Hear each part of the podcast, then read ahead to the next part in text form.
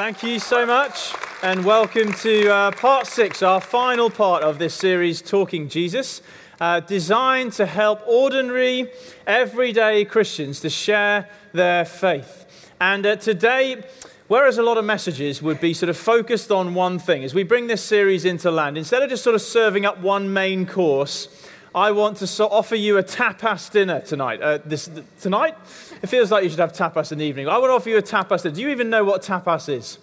It looks a little bit like this. You get little dishes of different tastes rather than one main dish. Does that sound okay?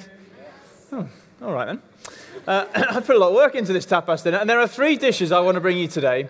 Uh, one, the first dish is going to be a dish of inspiration, a vision for what happens when everyone is talking Jesus. The second dish, motivation. Why do we need to talk Jesus? And the third dish, some practical coaching. How can we talk Jesus? And through it all, the underlying emphasis is that we go on talking Jesus. That's the title of today's message. Talking Jesus is not just a series that we then move on from, it is a lifetime's calling. When Jesus called the first disciples to follow him, he said, Come and follow me, and I will make you fishers of men. Now, if you've ever been fishing, you'll know that it's a challenge because it involves patience and perseverance. One of the main reasons why I am not into fishing, right? You have to have patience and perseverance. It doesn't just happen. You've got to wait and you've got to work, do the right things intentionally and wait and have patience. Well, in the same way with talking Jesus. I even heard uh, someone was saying about a clip, a nature clip, where you can see a kingfisher, the kingfisher bird, which the name would suggest they're pretty good at fishing, right? If you're the kingfisher. But this particular clip shows a kingfisher striking into the water something like 26 times for a fish before finally on the 27th go it gets the fish, right? Patience and perseverance. Go on talking Jesus. Go on praying. Go on speaking about Jesus. You may have heard of a, a Bristol, uh, in the previous century, a Bristol Christian called George Muller.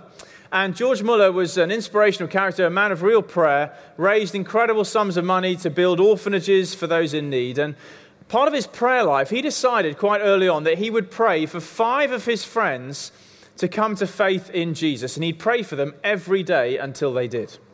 Well, after a few months, one of them came to faith. After 10 years of praying every day, two more of them came to faith.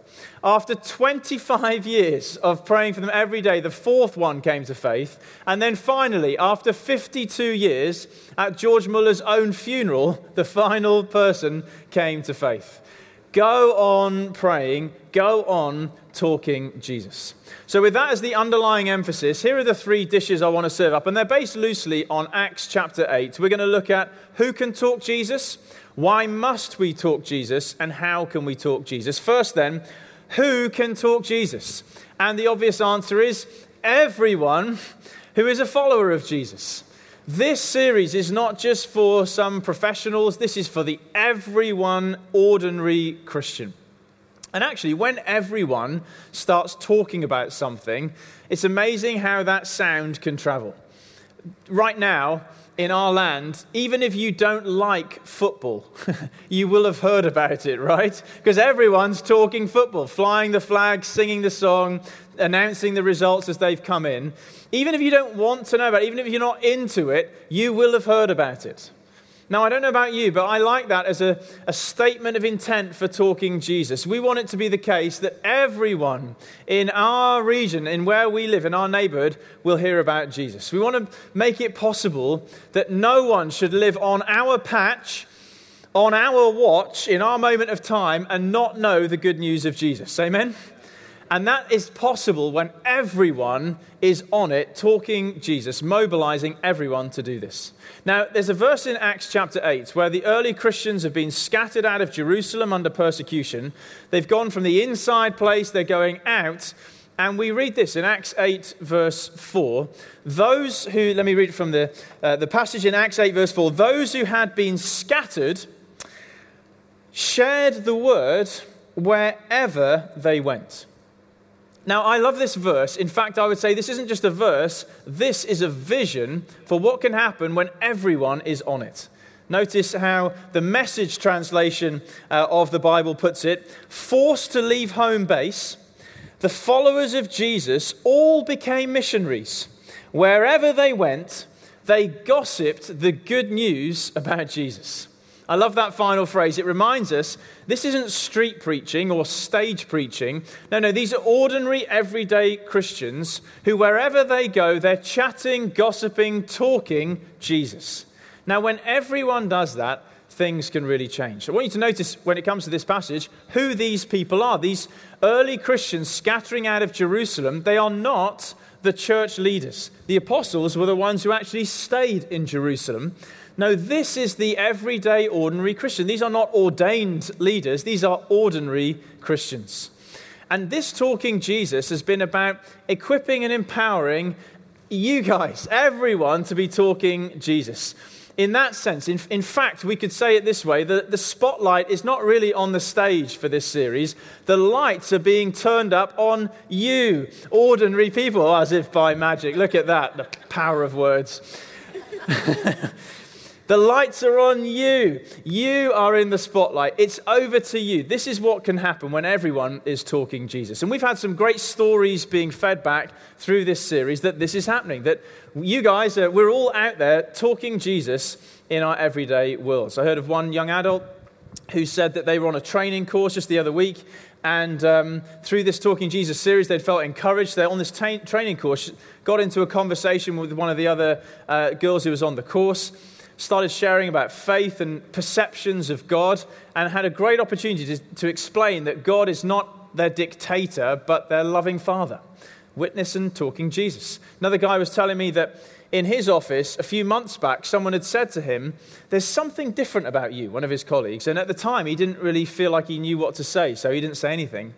And then through this Talking Jesus course, he's been more equipped and empowered. And so the other week it happened again. This lady, who is actually a Buddhist, um, but is noticing something different about this Christian, she said, There is something different about you. And this time he said, I, I, knew what to say. I sprinkled a bit of salt on the conversation and I shared that it was my faith in Jesus that made the difference. And now the Buddhist wants to know more about peace through Jesus. They're going to have another conversation. Everyone talking Jesus. Out in our worlds and our workplaces, things can change. And notice back to the story in the book of Acts. Notice that these early Christians didn't just talk Jesus when it was easy. Talking Jesus is not a fair weather sport, it is an all weather calling. It's not a fair weather sport, it's an all weather calling. These early Christians were being persecuted. The reason they were fleeing from Jerusalem is that Stephen, one of the Christians, had been stoned to death and they were running for their lives with their families. Now, if ever there was a time where you could have understood them saying, Well, now we'll just go quiet. Now we're facing challenges. Maybe we'll come back to talking Jesus later. But no, as they are scattered, as they're being persecuted, wherever they went, they were talking Jesus. Isn't that fantastic? And it reminds us that all over the world right now, some of our brothers and sisters in the faith are being persecuted, but they go on talking Jesus. Against the odds, in spite of the challenges, they are not going to quit on talking Jesus. Few years back, I was um, teaching in theological college, and I remember one of the students was, uh, for this particular course, was from Pakistan, from a devout Muslim family, and he'd come to uh, England as a student. He'd actually become a Christian whilst here, and he was shortly returning back. His student visa had finished. And so he was on his way back to Pakistan. And I know enough to know that it's a challenging set of circumstances for a converted Muslim to go back to Pakistan. So I offered to pray for him. We had a, a conversation. I said, Can I pray for you? What would you like me to pray for? Now think about those circumstances. What would you ask for? I'll never forget his reply. He just looked at me and said, Would you pray that God would help me tell my family about Jesus? I thought, wow, that was such a challenge to me, this comfortable Western Christianity that we can settle into and fall asleep in. And here's this young man saying, When I go back, I want help to tell my family about Jesus. Come on, Western church, we need to wake up and go on talking Jesus through all of the challenges of life. We will not stop sharing the good news. Amen? They're ordinary Christians. They're sharing it against the odds. And notice they're sharing the, the, the story of Jesus whilst away from home. They're thrown out of their familiar territories, and now they are, if you like, foreigners on the run.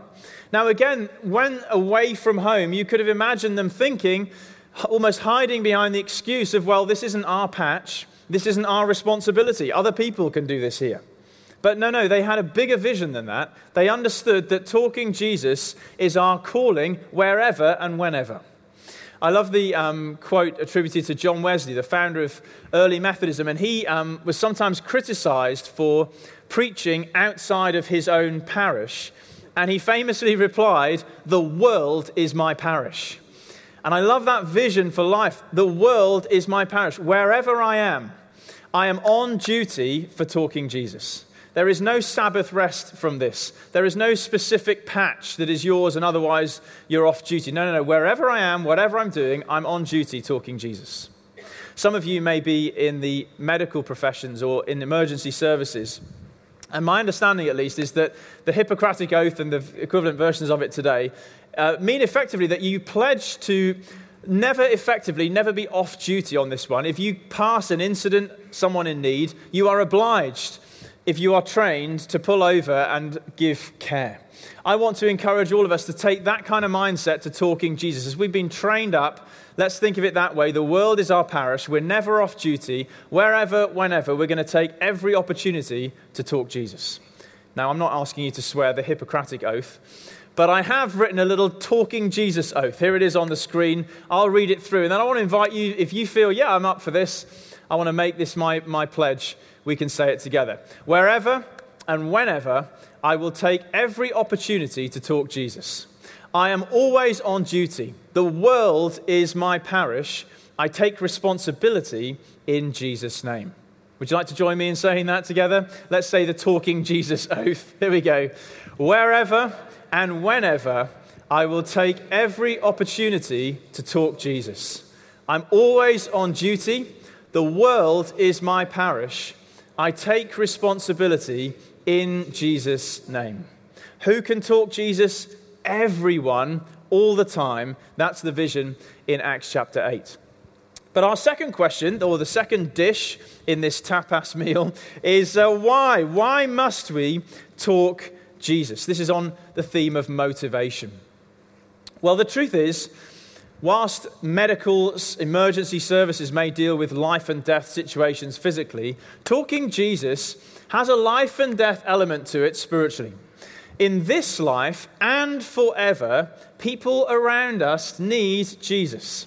In this life, in this life, a human being will not know true joy apart from Jesus. Maybe moments of happiness, but not true joy. So when we share Jesus with people, we are releasing the possibility of joy into their lives. Who wouldn't want to do that? And when you look in Acts chapter 8, you see that as these early Christians scattered and shared Jesus, they brought joy wherever they went.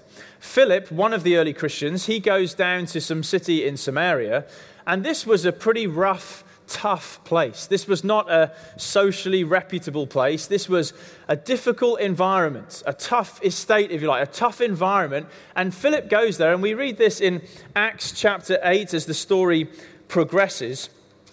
We read in Acts chapter 8 Philip went down to a city in Samaria and proclaimed the Messiah there. So there was great joy in that city. Notice then, when the good news of Jesus comes into this community, what was a place of spiritual darkness and social struggle, suddenly there's an injection of great joy. And then in the next scene, on a different end of the spectrum, the same man, Philip, gets to sit next to, in the next scene, an elite Ethiopian. This is a totally different kind of person. He is if you like, the socially successful VIP. He's traveling home in his own private chariot. He is incredibly wealthy. He's actually the Chancellor of the Exchequer for Ethiopia.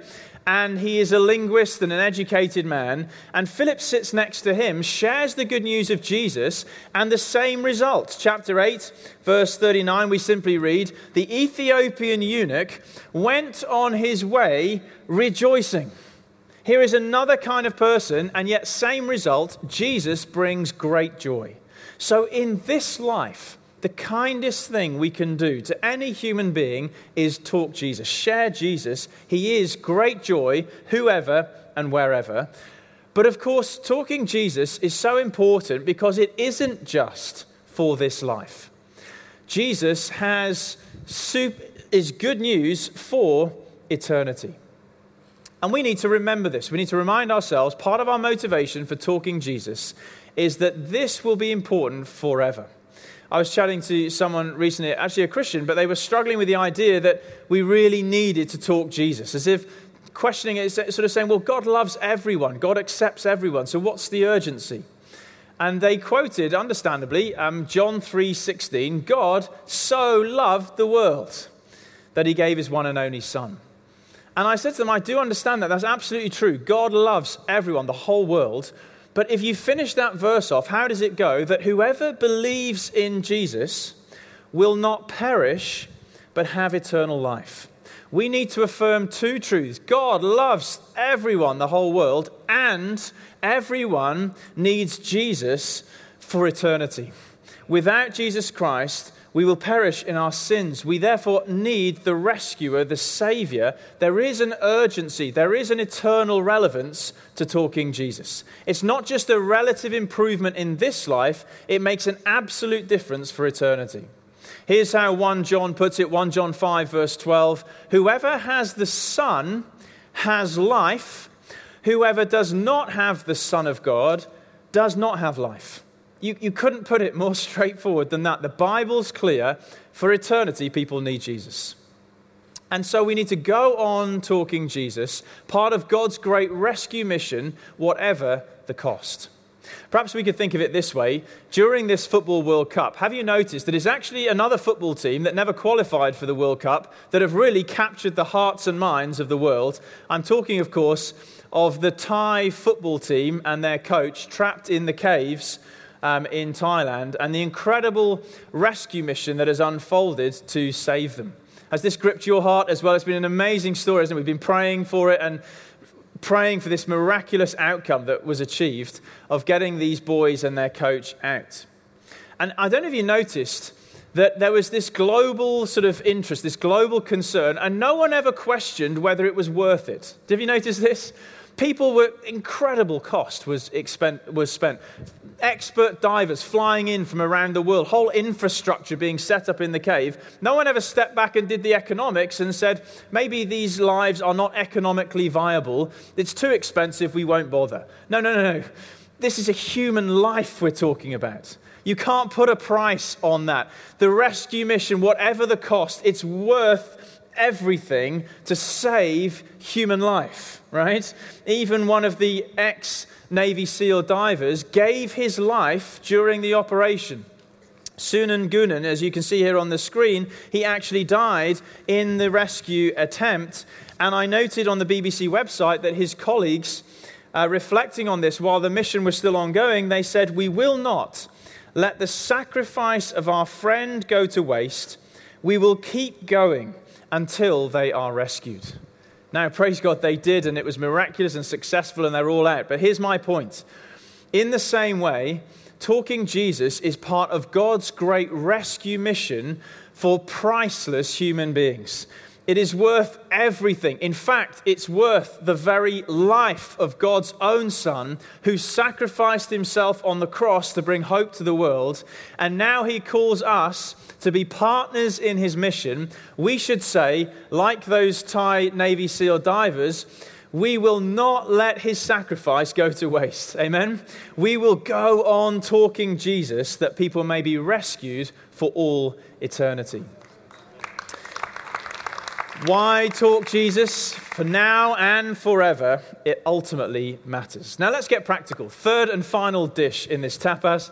How? How can we talk Jesus? Let's get practical, bit of coaching here. So, how do we actually do this? And I want to learn a little bit from, remember I mentioned Philip, who ended up sitting next to this elite Ethiopian and leading him to faith in Jesus. Let's learn three simple practical lessons from Philip uh, in this story. And the first is look. Look for those God brings across our path.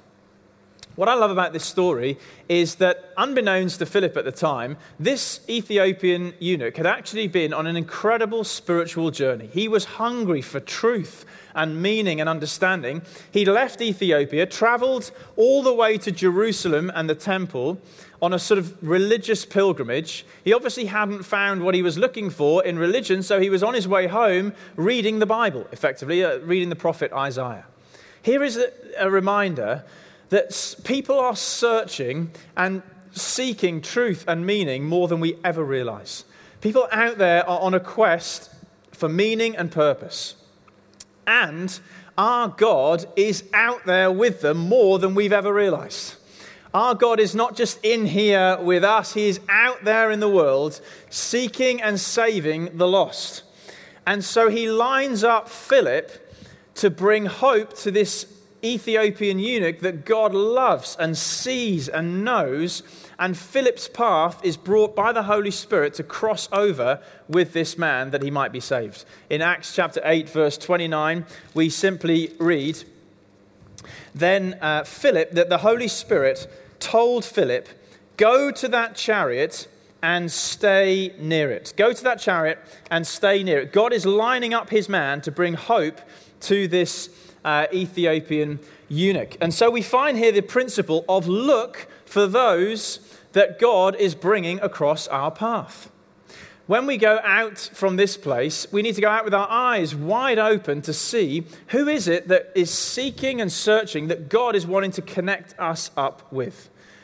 We go with a confidence that we're not trying to get God involved in something we're doing, He's getting us involved in something He's doing. Amen? This is God's mission. He is on it, He is out there, and we go looking for the people that He's got lined up for us. I, um, I remember thinking about all this. I've got a really great friend called George and his wife um, Rachel and their family are good friends of ours. And the reason I'm friends with George is because uh, many years ago, well, long before I knew him, um, George and Rachel had their 10th wedding anniversary, and they went to a pub for a meal. And um, they had that kind of once in a decade conversation where after dinner they sort of began to talk about what is the meaning of life. It's like one of those deep and meaningfuls. Ten, we've been married 10 years. What is life all about? What are we doing with our lives? What's the purpose of life? So they have this conversation in the pub, and the next day, George is walking through the village where we also lived, and he sees a guy putting up a poster, and it's for an alpha course, and he's putting it up as George walks past, and the, the, the alpha poster says, Explore the meaning of life. And this stops George in his tracks. He realizes this is what we were just talking about the night before, like it was being put up for him. So he chats to the guy putting up the poster, goes on Alpha, comes to faith in Jesus, and uh, him and his wife Rachel have run loads of Alpha courses since. And I know George because I was the guy putting up the poster when he walked past and started chatting to me. I would never have thought that the guy walking down the street the night before had been having a conversation about what's the meaning of life, right? I was just putting up a poster, but God's lining things up. We need to look with expectation who's God bringing across our path. And when we feel the nudge of the Holy Spirit, I want to urge you follow that nudge.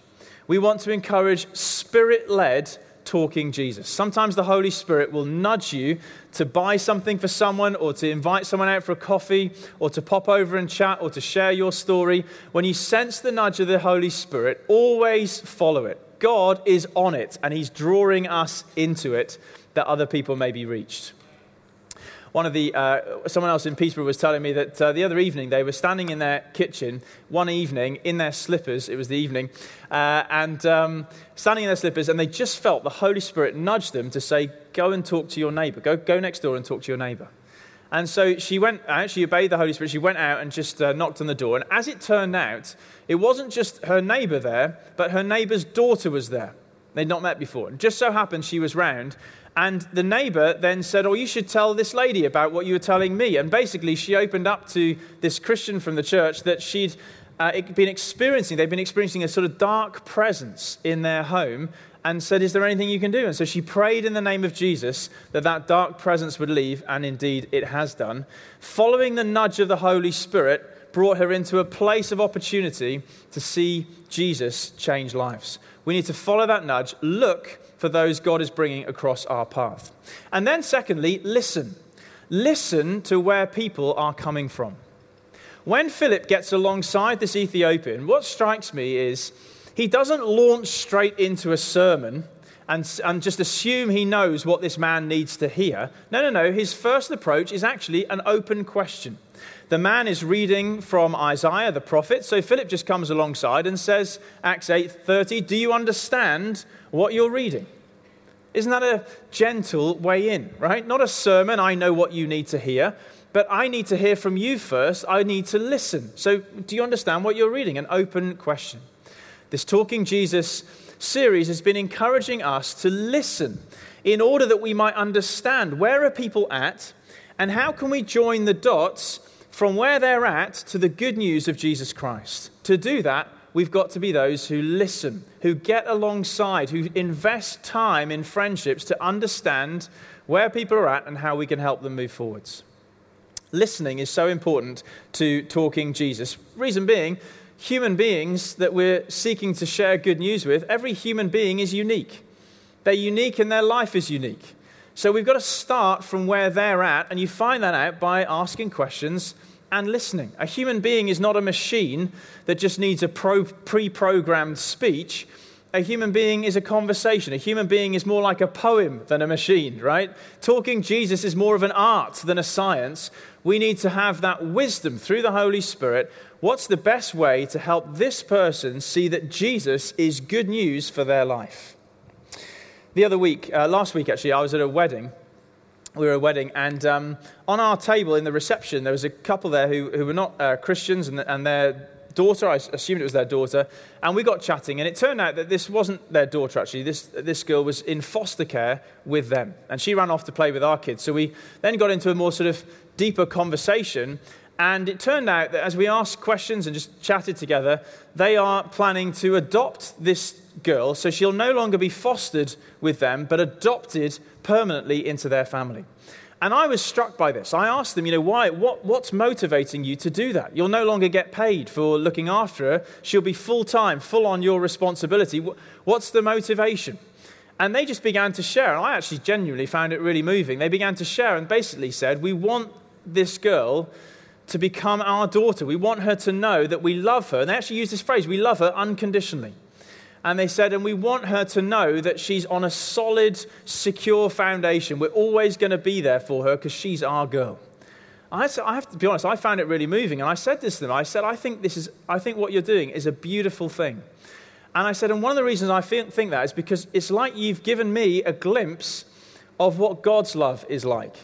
Because God, when we put our faith in Jesus, doesn't just have us almost as foster kids, He adopts us into His family. And I said there's a verse in the Bible, and it says that God gives us the spirit of adoption so that we can call Him our Father. And the conversation went on from there. They asked some more questions about it. The point being, we got a great opportunity to talk Jesus, but it was all entirely integrated with their story, what was going on in their world. You get there by just listening and enjoying the conversation and flowing it through to Jesus. Look, listen, and then thirdly, lead. Lead people to Jesus. We read in verse 35 uh, of the story of Philip and the Ethiopian. Then Philip began with that very passage of Scripture and told him the good news about Jesus. Philip then explained the good news of Jesus. He started where the man was at, reading this particular passage, and from there, he, uh, he explained the message of Jesus. I wonder if you now feel able to do this, not just to invite people here to hear about Jesus, but out there to tell people the message about Jesus. That's what we've been encouraging through this series. And I understand many of us will sort of be thinking, oh, I, just, I don't know if I could do that. I wouldn't know what to say. I wouldn't know how to say it. And I do understand all of those reasons, especially if you're quite new to faith yourself. But can I encourage you, let's not stay there. It's okay to feel that, But let's not just stay there. Let's move on. Let's learn. If you think, if your response is, I wouldn't know what to say, well, let's find out what to say. Let's think through how we can share our story, how we can share God's story. Let's learn together and grow so that we are ready for every opportunity to talk Jesus. 1 Peter puts it this way always be prepared to give an answer for the hope that you have. Preparation. Get ready to talk Jesus so that when moments like this arise, you can lead someone to Jesus. We can learn together how to help people who've been part of religion in the past encounter a real relationship with Jesus. We can help people who would say, I'm not religious. We can help them find their way to Jesus. I was chatting to a guy in the pub the other day, and he said that classic line as we got talking about faith. He said, Oh, mate, I'm not religious. You've probably had that. And my response normally, and I said this to him, he said, Neither am I. Neither am I. But Jesus has completely changed my life. And then I said, What do you make of Jesus?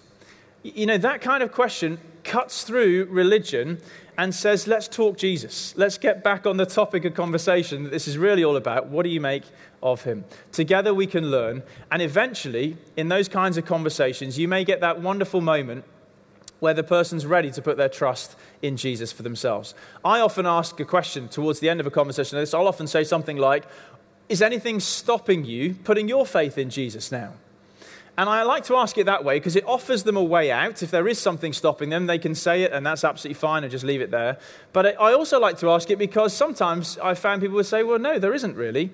At which point, it's a great moment to say, Well, shall we pray together? Would you like to put your faith in Jesus right here and now? And I have to say, those are golden moments when you get the privilege of helping someone over the line and experiencing the love of God for the first time. It's such a privilege and a joy to do this. And the closer you are to the person, the greater the sense of privilege, right? I, as I say that, I think of my friend uh, Steve. We were at university together. Just recently, we went climbing in Scotland together, actually. I think you can see him here. So we're still really good friends. And um, when we were at university, Steve was not a Christian, he was living a completely different lifestyle. But we were friends. We played rugby together. We uh, went mountain climbing together. And I witnessed that. I shared my faith with him. I remember reading a bit of the Bible with him and asking what he thought of it and chatting away as you do on the journey. For three years, I didn't do a lot more than witness when I could and pray for Steve as many days as I remembered. And uh, on that journey, I assumed he was far from God. The truth is, behind the social bravado, he would say now he was actually very empty. And so, to cut a long story short, at the end of university, I had the privilege of kneeling down with Steve as he, with tears in his eyes, gave his life to Jesus Christ. And I led my best friend in a prayer to become not just a friend, but in that moment, you actually become brothers in Christ. It's a game changer, and it's an amazing privilege to lead someone to Jesus. And now, when we climb mountains, to pray together on the top, on the summits, and know the Lord together. This is what talking Jesus is all about. It's a conversation, it's about prayer, and ultimately, it's about leading people to the life changing experience of knowing Jesus.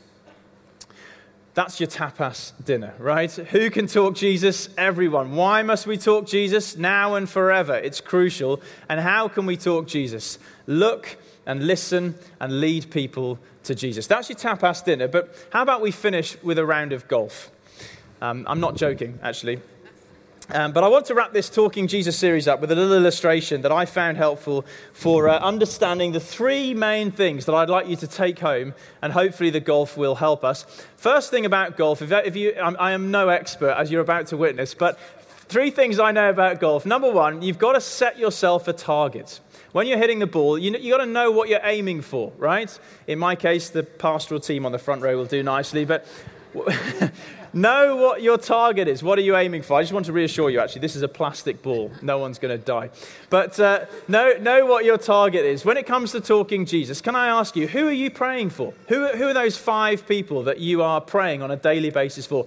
Know, know who, you, who you're, who you're um, really praying for and who you're investing in. Who are the friends that you're really pushing through uh, in friendship with? Firstly, you've got to have a target. Secondly, when it comes to golf, you've got to let the club do the work.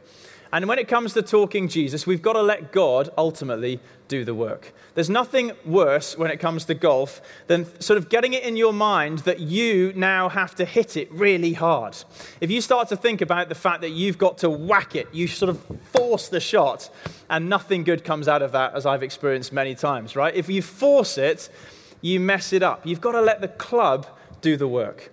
When it comes to talking Jesus, there's nothing worse than forcing it. That doesn't do any good. Don't coerce and pressurize and take on as if it's your personal responsibility. No, no, no. It's God that saves people. Let the club do the work. Let the Holy Spirit come through the conversations. It's He that changes lives. And that means we can relax and be ourselves. There's nothing better than a Christian just being themselves and talking Jesus. That's natural and that works. Have a target.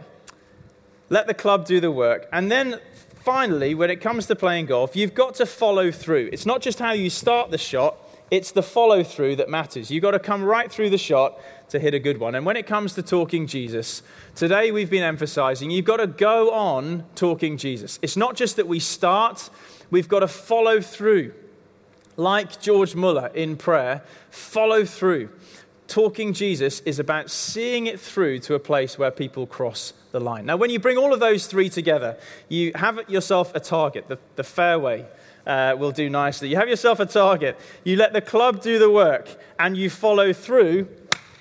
Ooh. Oh. we can see some great things happen talking Jesus. I think that was meant to be the point.